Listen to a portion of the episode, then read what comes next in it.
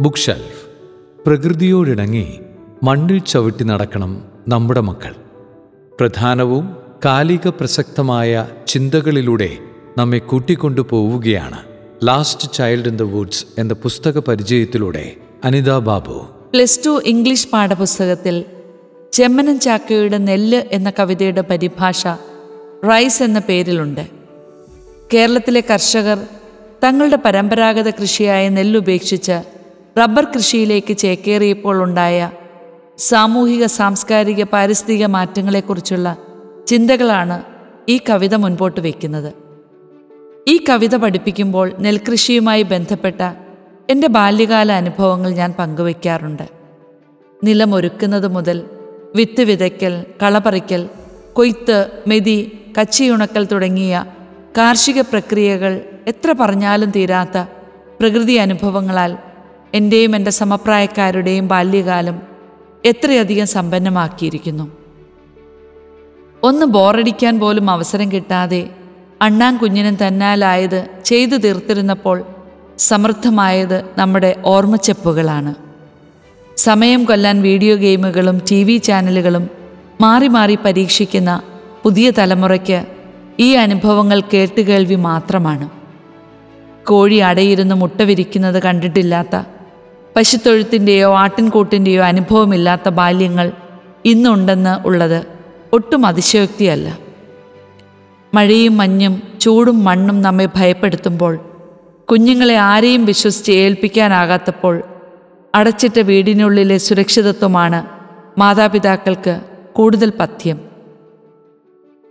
Richard Louv എന്ന American എഴുത്തുകാരൻ രണ്ടായിരത്തി അഞ്ചിൽ എഴുതിയ last child in the woods saving our children from nature deficit disorder എന്ന പുസ്തകം അമേരിക്കൻ സമൂഹത്തിൽ ഒട്ടേറെ ചർച്ചകൾക്ക് വഴിതെളിച്ചതാണ്. കുട്ടികളുടെ ആരോഗ്യകരമായ മാനസിക ശാരീരിക വളർച്ചയ്ക്ക് പ്രകൃതി അനുഭവങ്ങൾ എത്ര പ്രധാനപ്പെട്ടതാണെന്ന് ഈ പുസ്തകം പ്രതിപാദിക്കുന്നു. ടെക്നോളജിയുടെ അമിതമായ സ്വാധീനവും മാതാപിതാക്കളുടെ തിരക്കും കുട്ടികൾ ദുരുപയോഗിക്കപ്പെടുന്നതിന്റെ ഭയാനകമായ കഥകളും കുഞ്ഞുങ്ങളെ വീടിന്റെ അകത്തളങ്ങളിലേക്ക് ഒതുക്കിയപ്പോൾ അവർക്ക് നഷ്ടമായത് പ്രകൃതിയുടെ നിറഭേദങ്ങളും സംഗീതവും സ്പർശവുമാണ്.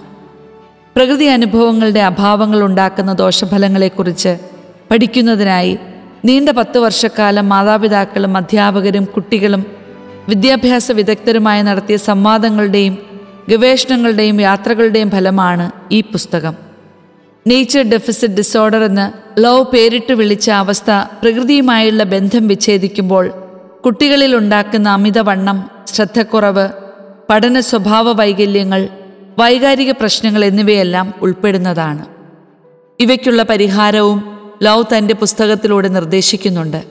പ്രകൃതി പ്രദാനം ചെയ്യുന്ന സന്തോഷവും അത്ഭുതങ്ങളും ആസ്വദിക്കാനുള്ള തുറവി കുട്ടികളോടൊപ്പം തന്നെ മാതാപിതാക്കൾക്കും ഉണ്ടാവുക എന്നതാണ് ആദ്യം ചെയ്യേണ്ടത്. പ്രകൃതിയോട് സ്നേഹവും കരുതലും ഉണ്ടാക്കുന്ന മാറ്റങ്ങൾ വിദ്യാഭ്യാസ മേഖലയിലും ഉണ്ടാകേണ്ടതുണ്ട്. കുട്ടികളുടെ സമയം മുഴുവൻ ടെക്നോളജി അപഹരിക്കാതെ അവർക്ക് കൺസ്ട്രക്റ്റീവ് ബോർഡും ഉണ്ടാകുവാനുള്ള അവസരങ്ങൾ മാതാപിതാക്കളും അധ്യാപകരും ഉണ്ടാക്കിയെടുക്കണം. ആരോഗ്യകരമായ ഒരു നാളേക്ക് വേണ്ടി പ്രകൃതിയുടെ മടിത്തട്ടിലേക്കുള്ള മടക്കയാത്രയ്ക്ക് ഒരു പ്രചോദനമാണ് ഈ പുസ്തകം. വങ്കാരി മാതായി എന്ന ആഫ്രിക്കൻ പരിസ്ഥിതി പ്രവർത്തക തന്റെ നൊബേൽ പ്രൈസ് സ്വീകരണത്തിന്റെ പ്രസംഗത്തിൽ പറഞ്ഞ കാര്യം ഇവിടെ വളരെ പ്രസക്തമാണ്. The challenge is to restore the home of the tadpoles and give back to our children a world of beauty and wonder മനുഷ്യൻ നിലനിൽക്കണമെങ്കിൽ നമ്മുടെ കുട്ടികൾ പ്രകൃതിയെ സ്നേഹിക്കണം. നാം കഴിക്കുന്ന ധാന്യവും പഴങ്ങളും പാലും വരുന്നത് സൂപ്പർ മാർക്കറ്റുകളിൽ നിന്നല്ല എന്ന് കുട്ടികൾ തിരിച്ചറിയണം. ബന്ധുര കാഞ്ചനക്കൂടുകൾ വിട്ട് അവർ കാടും പുൽമേടും അരുവിയും വള്ളിപ്പടർപ്പും പകരുന്ന സൗന്ദര്യ കാഴ്ചകളും കുളിർമയും ആസ്വദിക്കുന്നവരാകണം. പ്രകൃതിക്കായി ശബ്ദമുയർത്തുന്ന ഗ്രറ്റ തുൺബർഗിനെ പോലെയുള്ള കുട്ടികൾ നമ്മുടെ ഇടയിലും ഉണ്ടാവണം. അതിനുള്ള തിരിച്ചറിവിനായി നമുക്ക് ഈ പുസ്തകം വായിക്കാം.